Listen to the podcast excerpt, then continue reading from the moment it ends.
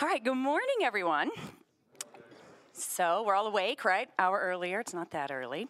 Um, but to begin, to wake us up, I want all the children and brave adults to repeat loudly after me. You guys ready? I want you to say it like you mean it. Everybody say, believing, believing. Is, receiving. is receiving. Okay, now let's all say it together one more time. Believing is receiving. All right, good. Now I'm going to explain what that means. Now, to start, I'm going to share a story from my childhood. It is very embarrassing, so no one make fun of me, okay? But kids, listen up close. All right, so when I was in fifth grade, there was one day that it was time for us all to do our morning classwork. Our teacher had spent the morning explaining to us what we were supposed to do, and it was time for us to get to work. So I went to pick up my pencil, and I couldn't find it anywhere. Has this ever happened to anyone? Couldn't find it, okay? And I knew I was going to be in trouble if I interrupted to ask the teacher because everybody was qu- quietly working at that point.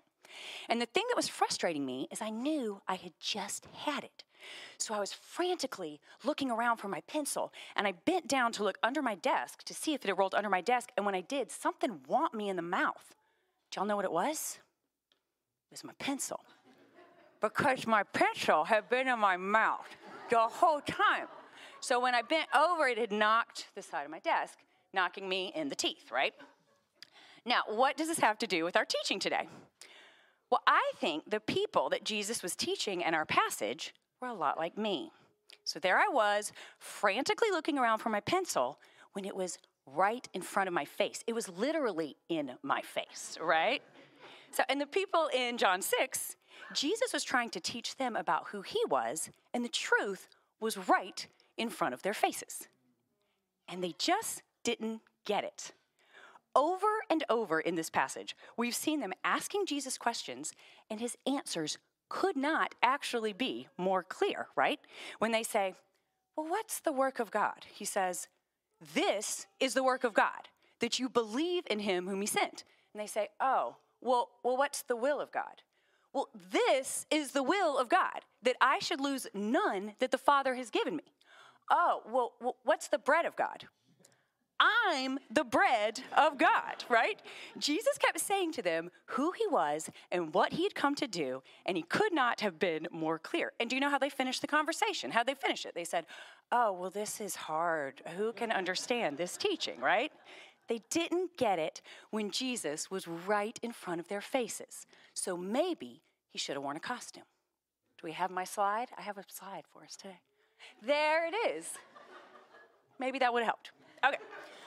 So I do not mean to make light of this. There are some hard sayings in this passage, but it's also one of the most life giving teachings in the entire Bible. And as we finish up John 6 today, I want to tell all you kids one beautiful thing that I do not want us to miss before we leave John 6, okay? So remember, this whole teaching began with a miracle, a sign. And that was Jesus feeding 5,000 people with one little boy's lunch, right? And remember how we've said those signs point to things. I want to show you one last thing that sign pointed to. So when the disciple Andrew came up to Jesus with those five loaves and two fishes, do you guys remember what Jesus said? He did not say, That'll work, or, Hmm, I think I can do something with this. No, what he said was, Have the people sit down. So I like to think he kind of was cracking his knuckles when he said, like, I'm about to blow their minds, right? but that's just my imagination. But what the passage does say is that Jesus took the loaves, gave thanks, and then gave them all out to the 5,000 people who were seated. So, what was their one job to do to get that miraculous lunch? sit down, to do nothing, to plop down in the grass and open their hands to receive it. The person who did all the work was Jesus. And in the same way, that is all he is asking us to do to receive his gift of eternal life. Just like the people couldn't work a bit to earn that miraculous lunch, we can't work a bit to earn Jesus' gift of eternal life. The people had to open their hands and their mouths, right, to receive that lunch. We have to open our hearts to Jesus to believe in him. And kiddos, that's you too. I want you all to know you are not too young to talk to Jesus and to open your hearts to him and to believe in him.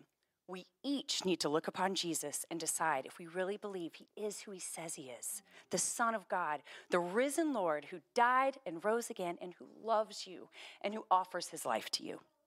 And if you're wondering what he says to you when you believe in him, well, it's right there in John 6 2. He says, Whoever comes to me, I will not turn away. And everyone who looks on the Son and believes in him has eternal life, and I will raise him up at the last day. So now that we understand a little better, let's all say it together again. Believing is receiving. Ready? Let's go. Believing is receiving. All right, let's pray. Good job. Dear Lord, we just thank you for your free gift of eternal life. May we believe in you today. In Jesus' name, amen.